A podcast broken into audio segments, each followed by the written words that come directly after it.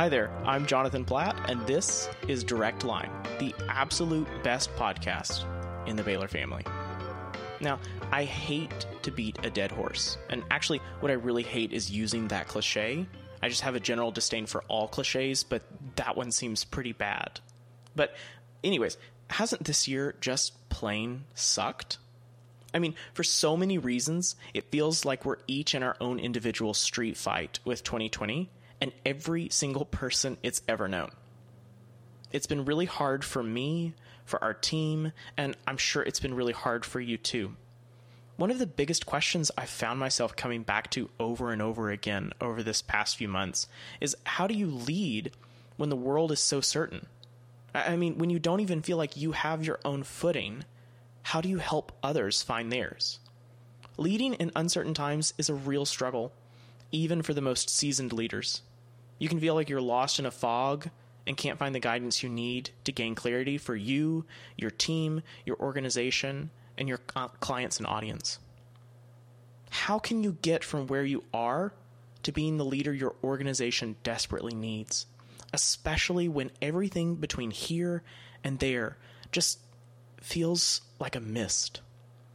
In this episode, I'm very excited to discuss how to create a compelling vision Feel empowered and energized to lead with confidence and grow your organization using a simple, inspiring, and practical framework developed by Michael Hyatt. Michael's a 1977 graduate of Baylor University and is also the founder and CEO of Michael Hyatt and Company, a leadership development firm specializing in transformative live events, workshops, and digital and physical planning tools. He's formerly the chairman and CEO of Thomas Nelson and he's also a New York Times, Wall Street Journal, and USA Today best-selling author of several books, including Living Forward and Platform. His work has been featured by the Wall Street Journal, Forbes Incorporated, Fast Company, Business Week, Entrepreneur, and on and on and on. Michael's been married to his wife Gail for 39 years. They have five daughters, three sons in laws, and eight grandchildren. And they live just outside of Nashville, Tennessee. Now, I'm talking to Michael specifically because his latest book, The Vision Driven Leader, will help you discover how you can create a clear and compelling vision to grow your organization. And honestly, who doesn't need that right now? In this episode, you're going to hear why you need a vision for your organization now more than ever. What questions you can ask yourself to find that vision. How Michael's time at Baylor and in Waco shaped his future into what it is today how Michael came to create his signature vision framework for leaders, what one resource Michael wished he had had in every career transition of his life, and how to sell your boss on anything. I'm so excited for you to hear this episode, my interview with Michael Hyatt.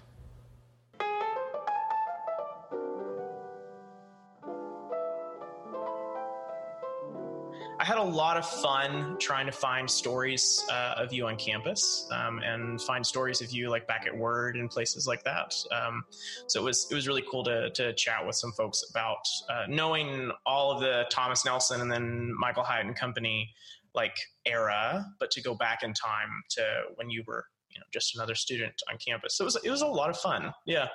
Well, you know, I started at Word when I was at a student, and there were so many Baylor students and people, you know, that were working at Word. Yeah. And of course, Gerald McCracken. Yeah. You know, that's where he started. And, you know, too bad he's still not around because yeah, he was a legend. Yeah.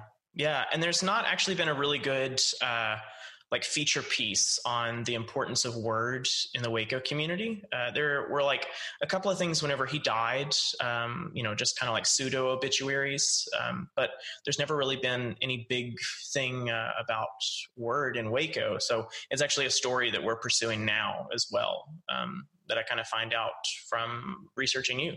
Well, I want to talk about Word, um, but I want to start back at the beginning. Uh, the cliche question of, you know, when you were a small town boy in Nebraska, why did you decide to choose Baylor? Well, first of all, my family moved to Waco when I was in the ninth grade from Nebraska.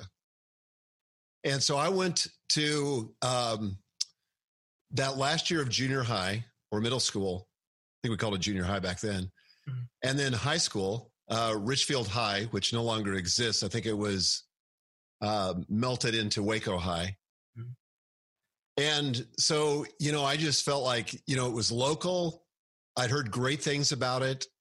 I intended to be a music major and, you know, it had a huge reputation for that. Plus, um, to be honest, I, I became a Christian when I was 18. And so some of the people that I was involved with, you know, were, were people that were from Baylor. Mhm. And I don't know, they just, I just was more drawn by the people than anything. And at the time I was a Southern Baptist Yeah. and Baylor Uh, was Southern Baptist at that time. Which church did you go to when you were in Uh, Highland Baptist Church. Highland? Cool, cool. It's where I met my wife. Yeah, I've been married now for 42 years, but Highland has had like a huge resurgence over the past couple of years. that's what I've heard. Yeah, yeah, some really, really cool stuff. I would say of the six interns that I have, I think at least three of them go to Highland. Wow. Yeah. Well, I was there uh, when Gary Smalley was there. hmm And I don't know if you remember him, but he was kind of a world renowned author, ended up being. He wasn't when I, he was just my college pastor. But his wife introduced me to my wife, Gail. Mhm. And then he did our premarital counseling and performed our wedding. Cool, very cool. I've never met him, but I've heard a lot about him, especially obviously from from Highland students in that era. So, Yeah, he's a, he's amazing. He's gone now. He's been dead about maybe three or four years, ah, okay. but his wife's still alive. Yeah, yeah. There's so many people um, that are on my list of catching them uh, before their voices are gone. You know, um, so and it's always great to uh, lose someone, but to find out that somebody did catch them in an oral history or something like that. So another question is, um, what did you hope to get out of Baylor? When, when you first decided to come here, I know you said that you'd just become a Christian, and the people were a really good part of it. But you know, you wanted to be a music major. Did you have higher goals other than just being a music major and getting into the the music industry? Yeah, I I actually uh, switched to philosophy with the intention of going to seminary. So you know, I wanted I wanted to go to Southwestern Seminary, and I intended to go into the ministry. In fact, while I was at Baylor, I had a part time gig, a weekend gig at Hilltop Lakes Church in uh, College Station, just outside of College Station. It was a retirement community. And so Gail and I would drive down there. I think it was about 80 miles. And we drive down there like on a Saturday afternoon and come back on a Sunday night. And uh, it was it was crazy, man. I mean, it was like I was so busy. Then I had a part time job during the week at Word, Yeah. and uh, I just fell in love with the publishing business. And I thought, you know, this is my home. This is what I want to do. And so I started in sales at Word, and then went into marketing, and then editorial. And I can we can go to more detail on that if you want. Yeah, yeah. Um, so what you you mentioned uh, Gary Smalley, but who were some other influences at your time as a student at Baylor? Do you remember any cool professors you had? Um, yeah, I'm trying to think of his name in the philosophy department. I don't think he's there any longer. Mm. Um, From what I understand, the philosophy department has done a lot of restructuring, and it's now like more of a classics and great text department. So he may still be here, just not. well, it's Uh, Dr. Baird. Okay, that name sounds really familiar. So Dr. Kilgore was the chairman, Okay. and he was a trip. Mhm. Just quick, quick story about him. Yeah. So I took a, a, a course in ancient Greek philosophy. So I walk into the class, and this guy's just a little bit, I don't know, aloof. And so he he pulls open this text of uh, Plato, and he says, "I would prefer that you read this in Greek, but if you must, you can read it in English." and we're all looking at each other like, "Is he serious?" I had. Yeah, I had another another professor that was a, a big influence on me, and I had six courses with him was uh, Dr. Richard Cutter, yeah, who was Greek professor. yeah. He wrote the textbook. Yeah, he did. Yeah. Yeah, Um, still got a copy somewhere. He he's he's no longer teaching, and they no longer use that textbook. But my first day of Greek, uh, I went up to the professor afterwards, and I said, "How come you don't use Dr. Cutter's book anymore?" And he said, "Well, he's no longer here to tell us to use it." He was such a character, man. Yeah. I remember my and it's it's funny because this is bringing back so many memories. But one of the things he said to us, he, he said, you know, he would always say to us, he said, uh, "Better to remain quiet and be thought wise than to open your mouth and remove all doubt." Hmm. I'm from East Texas, and we have a saying similar to that, but I can't repeat it uh, out loud. um, so, uh, are you still in touch with any of your friends that you went to Baylor with? Let me just think here for a second. Not really. I'm in. I'm in. No. Yeah. Yeah. You know. Um, do you know Dr. Steve Eisenbarth? Mm-mm. He's uh, was a. I don't know if he's still a professor there, but he was a good friend. We lived together okay. uh, there at Baylor. But he was a physics professor, and he does a lot of teaching in North Korea. Believe it or not. Oh, that's cool. Yeah, really cool. That's I don't know if he's still on the faculty there or not. Yeah, I, you're naming all. I thought I knew everybody at Baylor. You're naming all these names that uh, I'm not familiar with, but that's cool. There's a lot of stories here. And you said y'all lived together? Was he a professor at the time or were you roommates? No, he was a graduate student at the time. Okay. I'm just looking at his yeah. LinkedIn profile. It says Huri University of Information mm. and Communication Technology. Mm. I've never heard of that. He's got Baylor University listed too. Cool. Cool, cool, cool. Um, so, and then uh, if, uh, uh, well, I guess that question's moved. Um, so you'll turn, I hate to put this out on the record, but you'll turn 65 in June. Is that right? Yeah. I can't believe it, but yeah. it's true. I feel 35, uh, but yeah. That's great. That's really great. Um, so you'll turn 65 in June. And uh, looking back, how uh, did Baylor prepare you for those four decades in between graduation and now? You know, I think it it gave me a liberal, and in the best sense of that word, a liberal arts education and a and a sort of a Christian worldview, but without I don't know how to say this exactly. You need to word this better than I'm about to say it. but without it being sort of fundamentalistic. Mm, yeah. But just sort of an appreciation for the arts and for um you know, just education in general. Yeah. And I think liberal arts, I, I mean, I still to this day have such a bias in terms of hiring people that come from the liberal arts because I don't, I don't work in an area that's like engineering or science where it requires technical yeah. expertise, but I want somebody that's broadly educated and conversant with ideas and arguments and all the rest. Yeah. Baylor's on a big push right now to go to um, whatever that classification is R1, N1, a, a top tier research college, emphasis yeah. on publication and research and blah, blah, blah. And grants. Grants are the big thing right now. Um, mm. Did you know uh, Jeter Basden when you were I here? Didn't. Okay. He, I think he came in the 80s. Um, but uh, I was close with Jeter before he retired. And he said that when he came, the emphasis was on uh, teaching and mentoring. And then if you wanted to, publishing.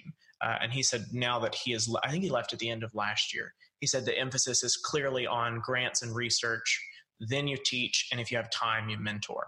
Um, and that's wow. a lot of the old professors are really, you know, uh, in their final years when you know what are they? What's Baylor going to do? Fire them? They're already retiring anyways, but they're really kind of um, throwing some shade on that emphasis on being uh, whatever the classification is in research. So that's so interesting. Yeah. Yeah yeah it's but it goes back to what you said. It's all about it's all about the people. That's such a common theme of why people come to baylor is they say well i saw the campus it was beautiful. I you know i knew i wanted to do this and baylor was the best in that department. But then i came to campus and i met people or then i knew somebody yeah. who went to baylor and they just so it's it's it's really great to hear you confer that um, as well. And so, uh, so let's talk about some people. Uh, after Baylor, um, and like you said, before graduating, uh, you were at Word, and then you left um, to start. Uh, I I cannot pronounce his name. I've tried a thousand times. Wolgemuth, is that correct? That's pretty close. Yeah, okay. Robert Wolgemuth. Yeah, and it's, yeah. and it's and it's Bob and Bobby Wolgemuth, right? Right. Yeah, okay. but he goes by Robert now. Yeah, yeah. And his wife Bobby died mm. a few years ago, and he's remarried. Okay. But so he was um, like my second boss at Baylor. Yeah. So when I first went to Baylor, and this would have been a guy that I was still in touch with from Baylor, David Dunham. Did you ever come across that name? Mm-mm. David Dunham. He died two years ago. This is a bad thing about getting old. All no, wait, wait. I do. I do remember this. Yes. Um, I think I read an obituary about him two years ago. That name rings a bell now that you said he's. Yeah, he died. He died tragically of cancer, and it was he was one of my very best friends. Yeah. Uh, but at any rate, and his family all lives in Nashville now. But um, so he hired me at Word, mm. and then I actually left and went on staff with an organization called the Navigators. Yeah, Dawson Trotman. Yeah, exactly. So I did that for two years, and um, then I went back to Word, and Robert Wolgemuth hired me at Word. So he was the vice president of marketing. He hired me as the director of marketing. Okay. So this this is a funny story. He said to me, he said, "Look," he said, uh, "I really like you, and we really hit it off." He said, "But you don't have any marketing experience. You've got sales experience because that's what I did at Word before, but you don't have any marketing experience, and you're going to have to do a lot of writing in this job. You know, writing of advertising copy and all that kind of stuff. And I don't know how I did it, but I sold him into giving me a shot, and so he did. And so, um, yeah, so that was like my my first non-sales job at, at Word, and I had responsibility for uh, the marketing team there. I had about five people working for me. Yeah. And the first day on the job, he said to me, he said, We've got a new book coming out. It's our biggest book this fall by Charles Swindoll. And it's called Improving Your Serve, which was like his first mega hit. Yeah. And I said, I need you to write an ad for this book and it's got it and it's due tomorrow. Well, I'd never written advertising copy before. So I, I went to the bookstore. I bought about three books on how to write advertising copy. I stayed up all night and I wrote this ad and I turned it in and he said, yeah, that's pretty good. that, was, that was, that was the start. uh, you know, the, the chapel in Truett is named after Swindoll now. oh, is that right? Yeah, it's, it's, it's beautiful. So, so you and Robert left to go start, um, again, Wolgemuth. Wolgemuth and Hyatt. Wolgemuth and Hyatt. Okay, and uh, it after after you started it, it was reabsorbed by Word, correct? Yeah. So what happened was we started that business in 1986. So I'd worked at Tom. I came to I moved to Nashville. Well, let me back up. Yeah. So I was working at Word. Robert left Word to come to work at Thomas Nelson. Yeah. And he was the uh, vice president of marketing at Thomas Nelson. I had moved on to the editorial department and become the associate publisher in the editorial department. Mm-hmm. But my boss was such a micromanager. Mm. And I could tell you stories, but I mean, he was like, he wanted me to keep a log of everything I did every 15 minutes. And then at the end of the day, we had to get together and I had to report on what I did that day. And I, I, I could handle it for about three months. And I said, I got to get out of here. So Robert offered me a job to move to Nashville and come to work at Thomas Nelson. So I left that job, which at the time was kind of my dream job to be an editorial. You know, marketing was okay, but you know, editorial was you're working on projects that are going to last a lot longer than a magazine or advertising copy or whatever. Yeah. So um, I moved to Nashville in 1984. Gail and I moved, and I worked there for two years. It was really a rough time for Thomas Nelson. There was kind of a downturn hmm. uh, then in the mid mid 80s, and Thomas Nelson went through some tough trouble. And so Robert and I were frustrated with kind of the working environment. They wouldn't let us do anything, you know, because they were just very tight on money and everything. So we said, well, we're going to start a, our own publishing company. So we left, we raised money, we started this publishing company. And uh, the company did phenomenally well. We published Orel Hershiser's uh, biog- autobiography. And I don't know if you remember him. Do you remember him? Mm-hmm. Yep. And so that was like our first New York Times bestseller and everything took off like a rocket. We got into a distribution relationship. This is going to get complicated, so don't let me lose you. Yeah. But we got into a distribution relationship with Word because we thought what we need is more distribution. Word at that time was very distracted and they didn't give our line of books the attention that they should have. So our sales plummeted to about 10% of what they had been before we entered into that distribution relationship with Word. Hmm. Word started essentially paying us a sales advance or loaning us money against future sales, but they never materialized. The future sales never materialized. Yeah. Word was owned by ABC Cap Cities. Mm-hmm. And so, about nine months after that relationship began, ABC Cap Cities, unbeknownst to us, decided that they were going to sell Word. Yeah. And they needed to clean up their balance sheet. And so they told us, and we by this time we'd essentially borrowed about a million two from them. And they told us that we had 30 days to repay the 1.2 million, or they were going to basically shut us down.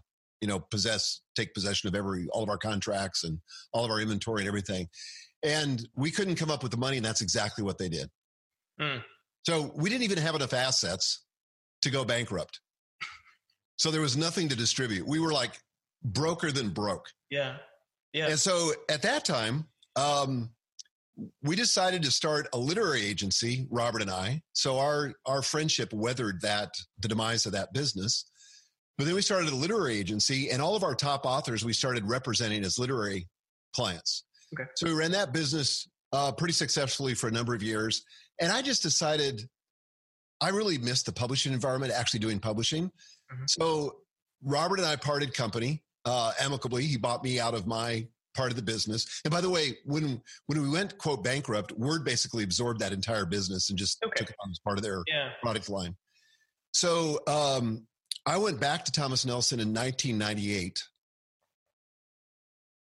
but my probably the first big milestone is I became the publisher of Nelson Books. I tell the story in, in the new book, mm-hmm. The Vision Driven Leader. Did they send you a copy of that? Yeah, yeah. Uh, Jim sent me the digital. Yeah. Okay, cool.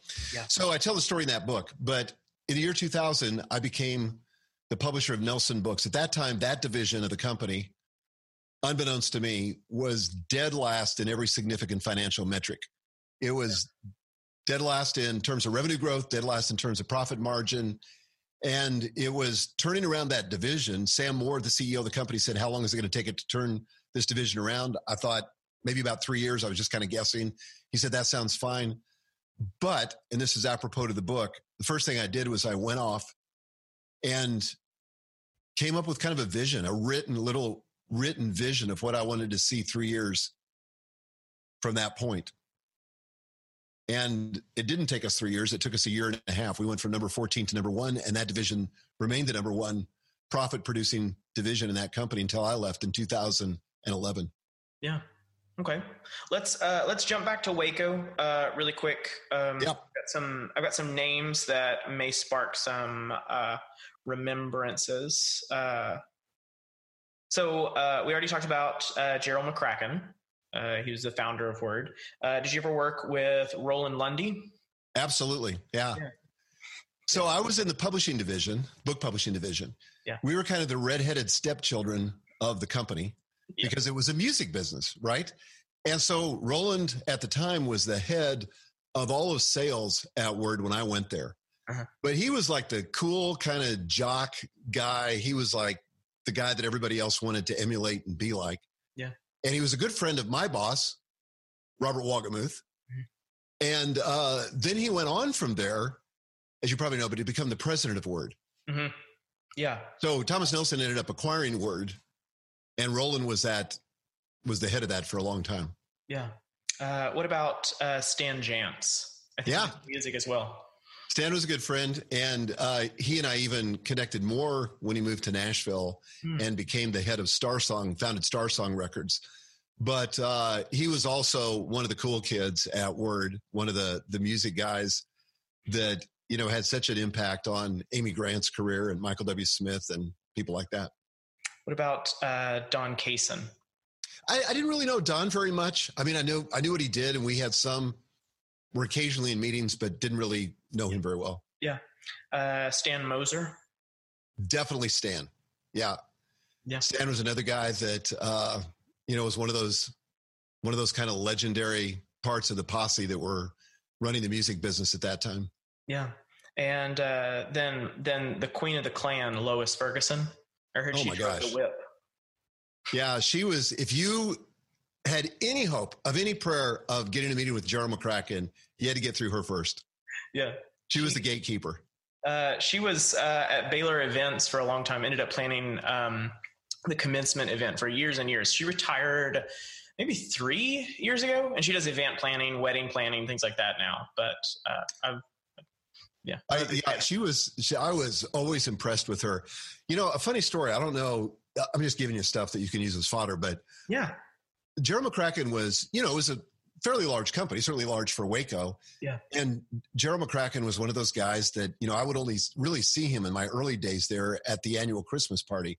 Yeah. And I'd probably met him four or five times, but I always had to introduce myself. He couldn't remember my name, which I kind of get, you know, after I became the CEO Thomas Nelson, it's hard to remember everybody's name. But I never really had a meeting until I decided to take the job in Nashville at Thomas Nelson. Mm-hmm. So then I got a phone call from Lois and she said, uh, Mr. McCracken wants to meet with you. Mm. I said, like, well, when? Like now. I said, okay. So he had this absolute cave of an office that had no outside windows. Yeah. It was really dark. There was no overhead lighting. It was just, you know, table lamps and ambient lighting. And I went in and he was in this dark kind of office, seated behind this ginormous desk. Yeah. And he didn't come out from the desk to greet me. He just said, have a seat. And I sat down on this sofa in front of his desk.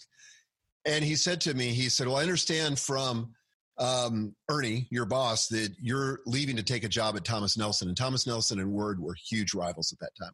Hmm. And I said, Yes, sir, I am. And he said, I just want you to know you are making the absolute worst mistake of your career. He said, You will live to regret this. He said, Mark my words. and so, I mean, he just had, he just kind of undressed me and told me what a bad decision this was. Yeah. And I kind of left with my tail between my legs. And it was, uh, I, I thought to myself, though, as I left, I thought, you know what? If I had any doubt about leaving Word, that kind of confirmed it. I'm glad I'm leaving. Yeah. Yeah. So, okay, I've got um, I've got two questions, and I think they can kind of transition us into talking about the book.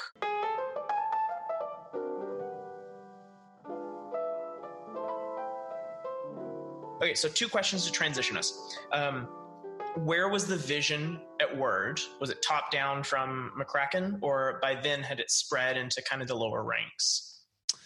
You know, I don't, I don't remember ever seeing any kind of vision in the sense of what I talk about in the book. You know, nothing written, nothing uh, specific about the future, just a lot of enthusiasm and excitement about growing the company yeah. which is you know good in its own right, but it's definitely not what I talk about in the book.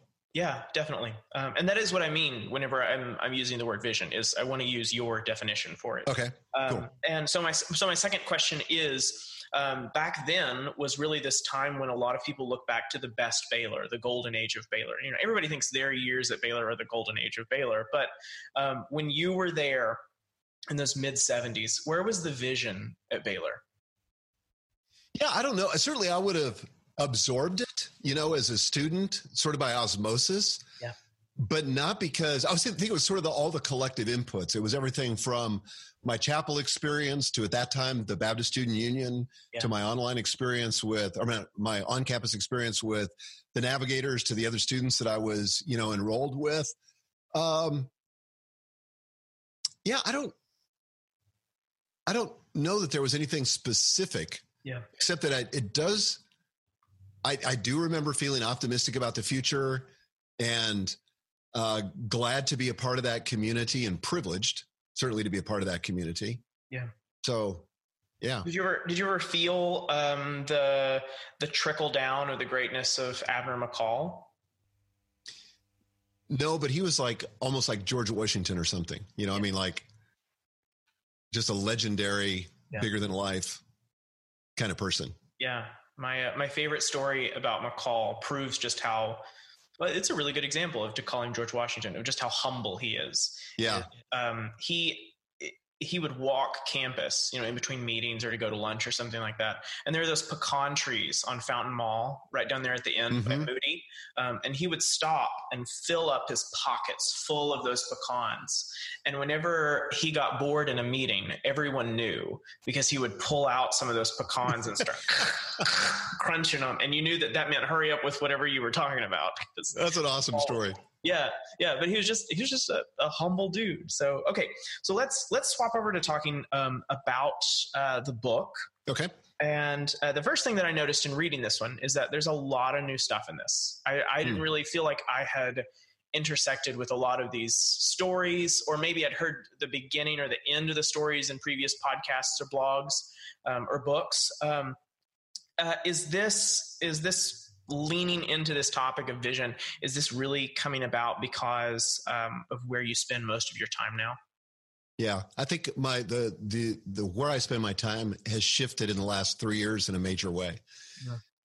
So, so much of my time before was just sort of kind of you know behind the curtain writing or podcasting and sending stuff out but i didn't have a lot of direct interactions with customers or clients because um, i'd pretty much withdrawn from public speaking because i didn't really like to travel and so when i first left thomas nelson in 2011 for the first two two and a half years i was speaking 60 times a year because i thought that's what i wanted to do but then i discovered traveling is exhausting. I didn't like being away from my family. You know, I now have nine grandkids. I don't remember how many I had at that time. Five daughters. All of them live, you know, kind of in this general area where I live in Nashville. Yeah. And so I didn't like being away. So I wasn't really having that direct interaction. Well, then we started doing our own conferences. So we we did a conference for a number of year, years called Best Year Ever. Yeah. And then we did the Free to Focus conference. But where this content really came to fruition was in my coaching practice, which started about three years ago. So we have a program called Business Accelerator. Um, more information at businessaccelerator.com. But we have about 500 now, 500 business owners um, or entrepreneurs who meet with me on a quarterly basis in Nashville. I meet with 50 of them at a time, 50 in a cohort for all day for an all day intensive workshop. And so that's, and I do that for, for five days in a row, then the weekends off, and then four days in a row. Hmm. So that's every quarter. It's coming up here in March again. And then I've got two other coaches also now, and we'll have three more online by the end of this year because we're growing that fast. Yeah. So these are typically people that are, uh, they've got a business that's taken off to the extent where they can pay us. They pay us $15,000 a year to be part of this program. And there's other support that happens in between these quarterly coaching sessions. So it was just in the interaction with these clients and me t- teaching what I learned as the CEO at Thomas Nelson and my whole career there at Thomas Nelson, which I was there, I think collectively total of 17 years. And then uh, what I learned in starting, you know, building a platform and starting this business from 2011. And one of the things that I always came back to was it's got to start with vision. And I think one of the biggest influences on my life was Dr. Stephen Covey. And habit number two in the seven laws was begin with the end in mind. And so, you know, I owe a huge debt to him for the idea behind this book because I knew vision was important. I kind of stumbled into it when I was the general manager of Nelson Books. And then, of course, when I started this business, I said, I have got to get clear on what it is I'm trying to build. And even though that's morphed and changed a lot over the last, you know, several years, uh, I started at least with the destination in mind. And so it came out of that work with, with the book came out of that work with clients who really struggled, but we saw huge, massive growth in their businesses and them getting control of their lifestyle uh, by getting clear on what they wanted. Yeah. So those average clients, you know, either these are metrics we track every year, and uh, currently in the first 12 months of the program, our average client grows their business by 62%, but they shave 11 hours off their average work week. That's fantastic. And I would attribute that first and foremost to having clarity about what they want, having a vision. Yeah. Yeah. Um, it's it's really clear that it's such an important thing uh, to you, but it's also a thing you think is so important to those leaders. Um, and you know, it's kind of like uh, on the bottom of the rubber ducky, it says "not a life saving device." You know, we learn lessons based off of past experiences and lawsuits. Um, can you talk about a time, and maybe it was at Word, like we talked about earlier? Can you talk about a time uh, when you really wished that you could have sent yourself this book that you're about uh, that you just wrote? You know, honestly, anytime I took a new job, mm. you know, whether it was when I became the marketing director of that uh, department at Word, Um, whether it was when I moved into the editorial department and there was no clear vision there, you know, we were just very opportunistically driven. And I think that what happens to a lot of leaders as they begin to become successful is that opportunities accelerate and multiply. Hmm. And without a vision, unfortunately, a lot of things show up that are really distractions masquerading as opportunities. But if you don't have a vision, if you're not clear about the destination, then you have no filter by which to differentiate you know the opportunities from the distractions and you end up saying yes to everything. That was our undoing at Wolgemuth and Hyatt.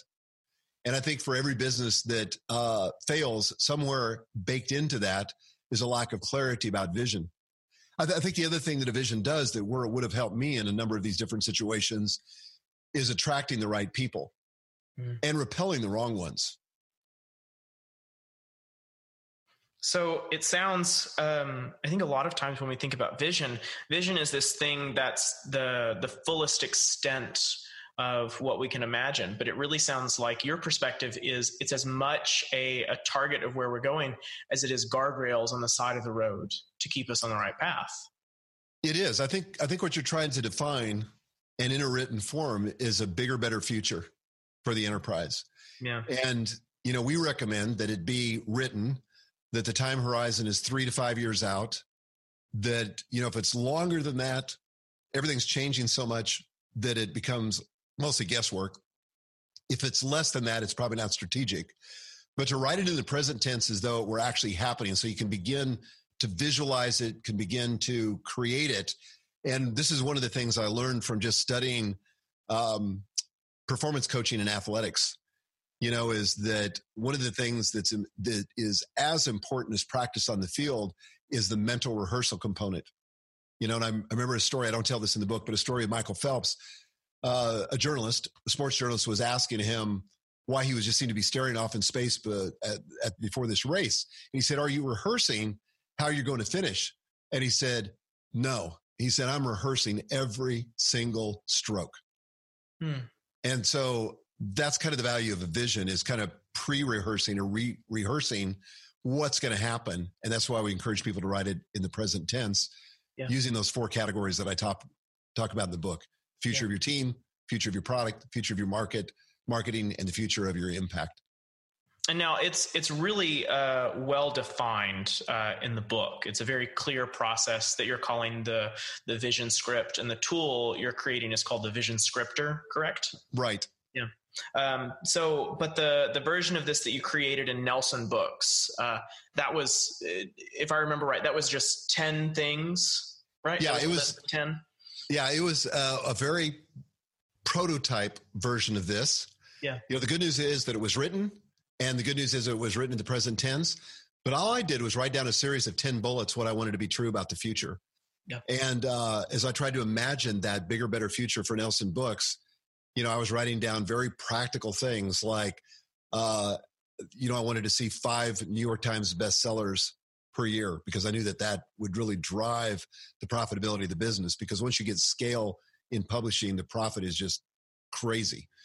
But then uh, the other thing I, I envisioned was my team was drowning from overwork. We were a, a small team producing about 120 books a year. And part of my vision was to cut the number of books we were producing in half actually by more than half. We cut it down to 48 books a year because I wanted to give more focus to quality in the editorial process and more attention to marketing so that every book had a better chance of succeeding. And that also drove down the cost. And that was a phenomenally successful formula that I took beyond that division after I became the CEO. We, we used that pretty much across the board, yeah. you know, to prune everything so that we could make it perform better.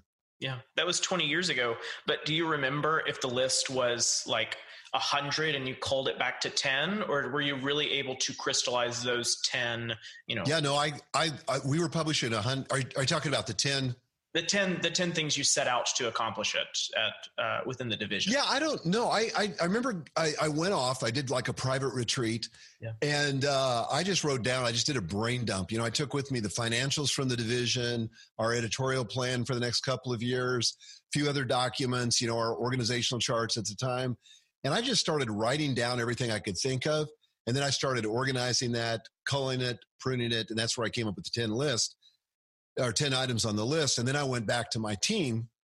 And this is something I encourage in the book too. You know, I didn't come back like Moses from Mount Sinai. You know, here's the 10 things. Yeah. And, you know, God revealed this to me in a vision. No, he didn't. You know, it was, it was much more like, Hey guys, this is something I've cooked up. This is something I'd like to see in the future. And I'm pretty enthusiastic about it. If we could pull this off, this would be incredible. And so I got them jazzed about it. But I also said, um, I said, I'm sure there's things I'm missing, things that I don't have quite right.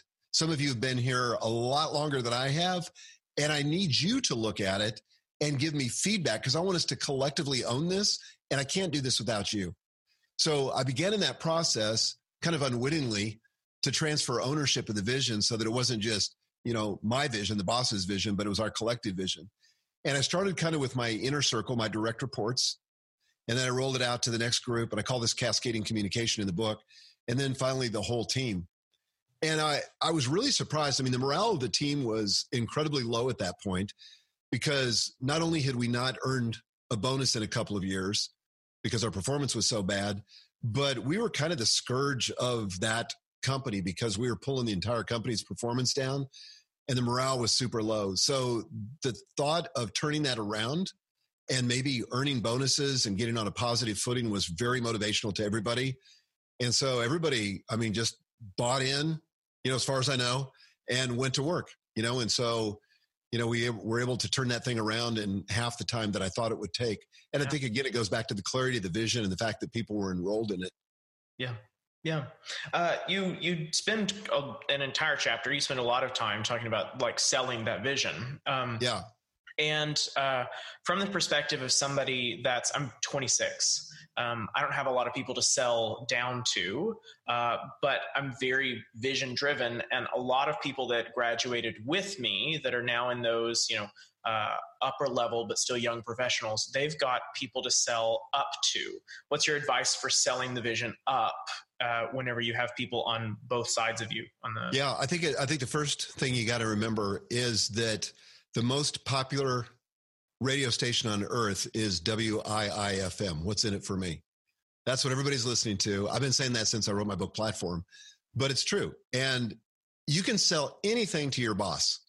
I don't care if, if you need additional resources if you want to create or modify the position that you have if you want to raise, whatever it is, you can sell anything as long as you help them get what they want.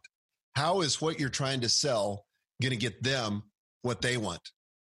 If you can, if you can do that, you can sell the vision. And so when it comes to the vision, I think you gotta, you gotta ask yourself, how is my vision for this department, you, John, how is this vision for whatever department you're running?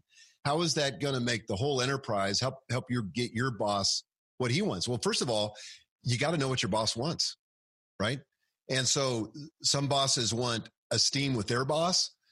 Some bosses want, you know, public acclaim. Some bosses just want more money and more profit. Whatever it is, you got to figure that out. And you and if you can sell this as helping them get what they want, it's an easy yes. Yeah. Yeah, and then um, like we talked about, you you actually have a tool that you've created for this uh, that you called the the Vision Scripter. Uh, yes. Can you tell us where people can find that online? Okay, so we've cre- we've created a, a special URL for Baylor. Yeah, and it's called visiondrivenleader.com slash Baylor. Clever, and uh, people can buy the book at any retail outlet they want. Doesn't matter. Yeah, they bring the receipt back, enter the number in there and they'll get free a whole bunch of bonuses. It's about $600 worth of bonuses, but they'll get, for example, the Audible book, you know, me reading the book. Yeah. They'll get the uh, Kindle version of the last, my last book, Free to Focus. And they'll get this tool called the Vision Scripter. And it's an online tool that they'll get access to that essentially walks them through a series of prompts because people that are not writers, you know, people that are not you and me, yeah, uh, they look at a blank screen and freak out right? I mean, I, would still freak out. I'm a writer and I still freak out. yeah, exactly. So, uh, so what I tried to create was a series of prompts, and I actually have some of these in the book, but I wanted this to be as simple as paint by number. And because I'm what I'm I'm desperate to communicate is that being a vision driven leader is not about charisma. It's not about some special gift of clairvoyance. It's not about any special talent. You know, mere mortals, people like us can be visionary if they have a process. And so that process is the vision scripter tool, and that'll walk them through it. And then when they get through that, they'll have 90% of the first draft of their vision complete.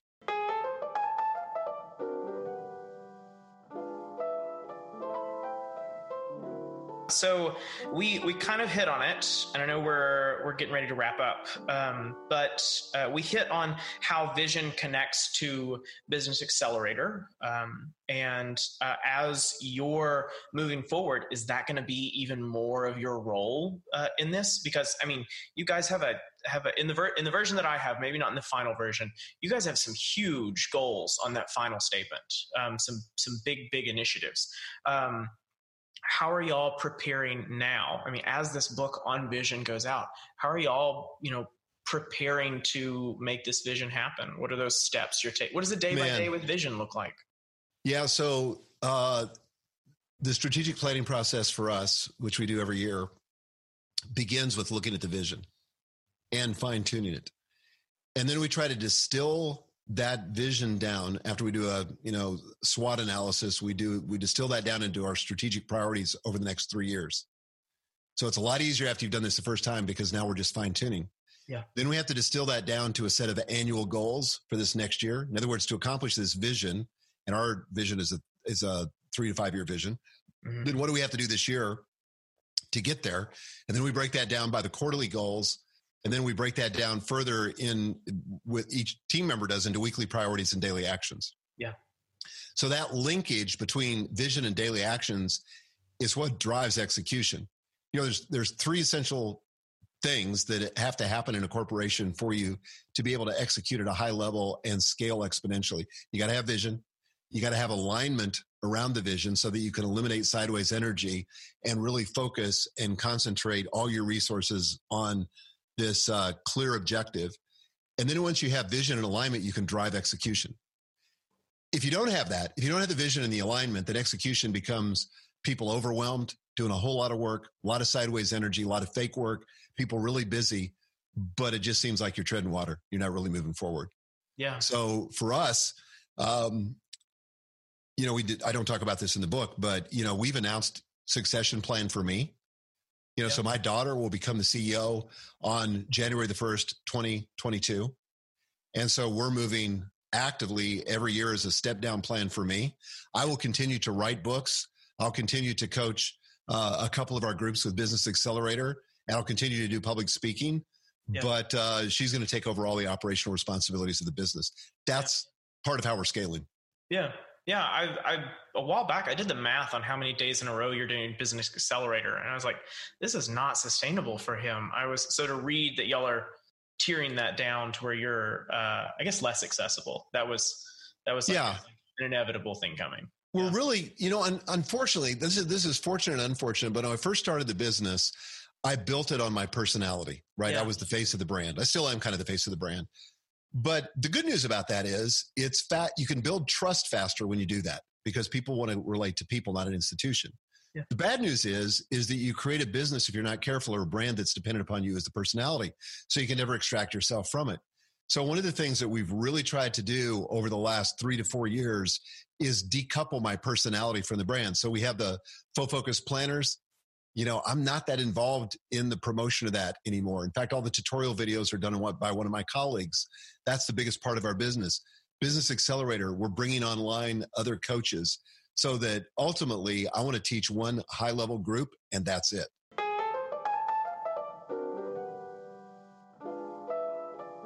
Last question. Okay.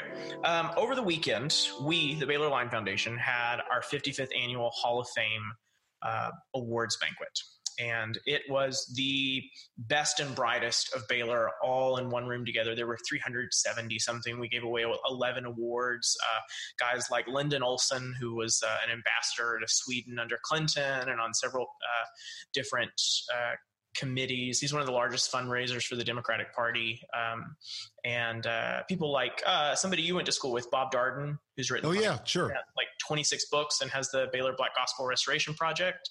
He was in the, the Waco Tribune for a long time, right? Yeah, yeah, yeah, yeah. He was he was there, uh, and then at Billboard, and um, what was this satire magazine? Wittenberg Door. Yeah. Wittenberg Door. Yeah. Oh my yeah. gosh. so okay. So, anyways, so while I had all these people in the room, um, I knew I was working on this story and a couple other stories. So I tried to grab snippets from people uh, over and over from the the three or four stories I'm working on. Um, and every single person that I talked to that knew you, either when you were at Baylor or watched your career, every single one of them, it was probably 12 uh, people total that were able to answer that. Um, they all used the exact same word. I didn't coach them. I didn't, you know, like Hmm. play my way into it. And they all used the word ambitious. And most of them said, he's the most ambitious person I have ever heard of. Some of them said he's the most ambitious person I've ever met. Wow. One of them said, that's not always a good thing, but it's worked out for Mike. Um, so, uh, my question, my last question is uh, if I were to develop a grand unified theory of Michael Hyatt, that time at Baylor where you got that, you know, vision experience kind of, you know, matriculated into you, um, is vision that grand unified theory. Every ounce of your success, would you say that that's really built around vision and either not having it and finding it or figuring out that it was that thing that you needed? Yeah, I, I would say that what drives my ambition is that vision. Yeah. So in other words, when I get when I get clarity about a future that I want to create, I don't care if it's in my marriage or my relationship with my kids or my physical health or my business, I just I it, it accelerates progress toward that. And it just like has a tractor pull, like a magnetic pull toward that. And so, yeah, I, I've never really thought about it like that since you brought it up. And I'm not sure that, by the way, ambition is always a good thing either. And one of the things I've had to learn over the years was to temper that and not be sort of at the mercy of my ambition, but let my ambition serve me. Because there was, I mean, I, I could go into lots of stories there, but, but, um, but yeah, I think if you were thinking of a grand theory, a unifying theory of me, I think the vision is the thing. So that's my interview with the one and only Michael Hyatt. Thanks so much for listening all the way to the end. If you're interested in the resources we mentioned or how to follow Michael, you can find lots of links in the show notes. Join me next time for a conversation with Baylor Line Magazine's one and only, and one of my very favorite writers, colleagues, and just all around general great person, Sophia Alejandro. Uh, Sophia contributed a fascinating and thought provoking piece to the 2020 Fall Baylor Line magazine, and I'm so excited for you to hear our discussion over that article, how it was developed, and what Sophia thinks it can do for the Baylor family. Make sure to click the follow button to make sure you get each show in your feed wherever you listen to podcasts. And also, if you haven't reviewed our podcast yet, could you do that for me right now? You're one of our very best sources for new listeners, and we'd love to hear your thoughts. You can post your review on Apple Podcasts or wherever you're listening to this right now. We're eager to hear from you, and we do read every single review. Whether it's good, bad, or indifferent, your reviews help us make the podcast better and remain your voice in the Baylor family. Our show is produced by the Baylor Line Foundation, with audio production by Michael Echterling. Research is by Rachel Cooper. Our marketing director is Kaylee Davis, with additional support from Sophia Alejandro. Special thanks to Tony Peterson, Bob Darden, and Alan Holt. I'm Jonathan Platt.